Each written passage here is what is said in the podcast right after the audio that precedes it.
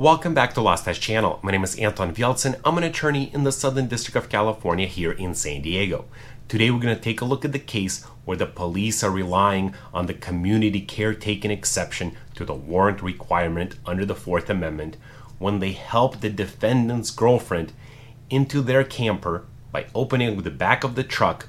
And the question is whether they violated the Fourth Amendment of the defendant in the process. And before we go on, I want to thank you for watching me on YouTube and subscribing, hitting that bell notification button.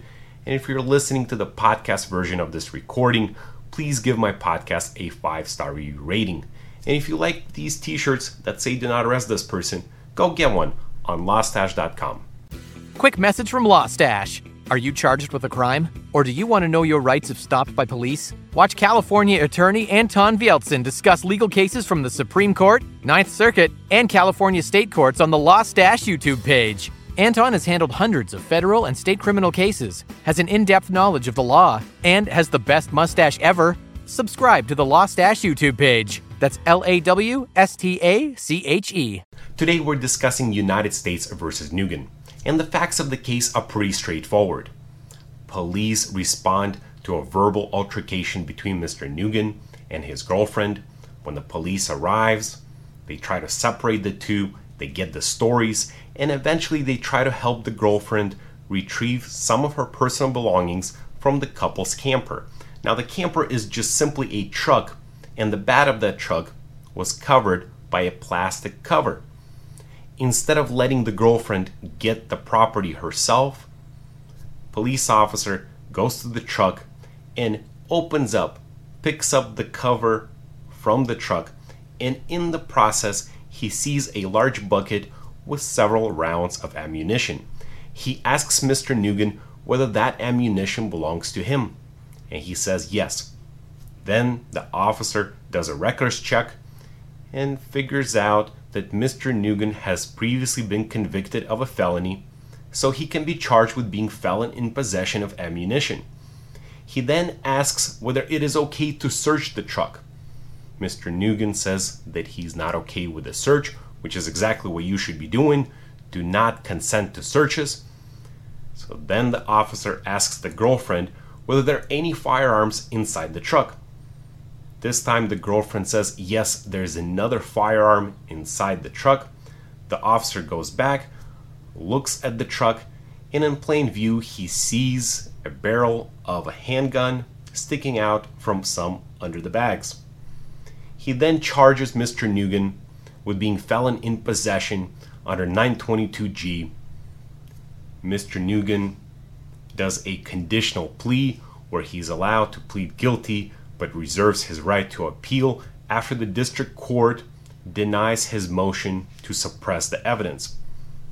He receives 60 months in prison and he now appeals this conviction, saying that the district court should have suppressed the ammunition and the handgun as a violation of the Fourth Amendment. Remember, the Fourth Amendment protects you against unreasonable searches and seizures, and generally speaking, officers need to have a warrant in order to search your property. Now, under the Fourth Amendment, the government conducts a search anytime they infringe on your reasonable expectation of privacy. So, in order to prove that there is a search that's in violation of the Fourth Amendment, the defendant has to show that he had a subjective expectation of privacy in the place to be searched and that the society is ready to accept that expectation of privacy as a reasonable one. Searches conducted without a warrant are per se unreasonable under the Fourth Amendment, subject to only a few well established exceptions. One of those exceptions is the community caretaking exception.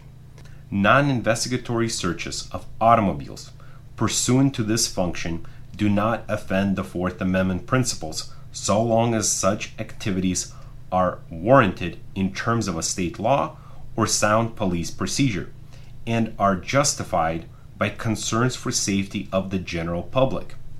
The government must also point to specific and articulate facts which reasonably warrant an intrusion into individuals' liberty and must show that the government's interest outweighs the individual's interest in being free from arbitrary government interference.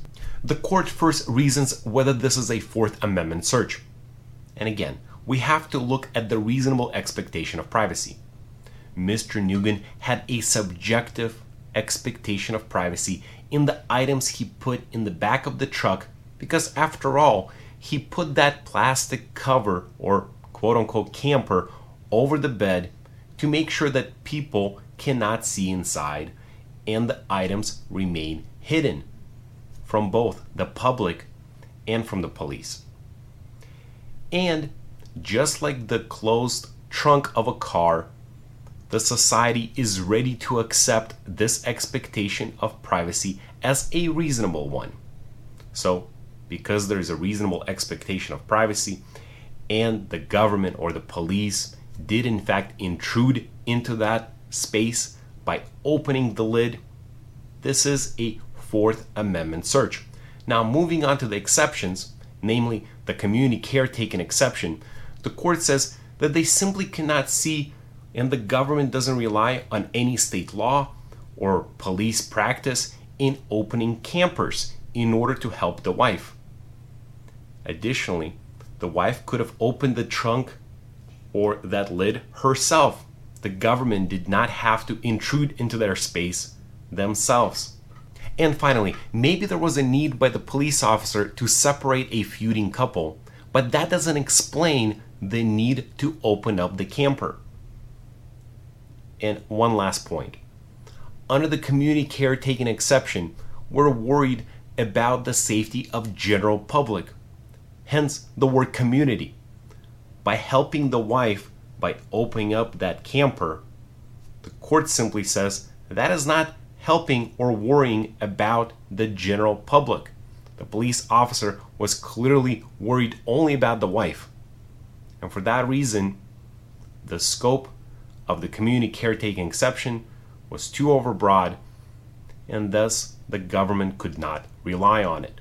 If you enjoyed this video, click like, subscribe, hit that bell notification button so next time I post, you'll be first to know. If you're listening to the podcast version of this recording, please give my podcast a five star review rating. And finally, if you like this t shirt that says do not arrest this person, go on my website at lawstache.com slash merch. Thanks a lot for watching.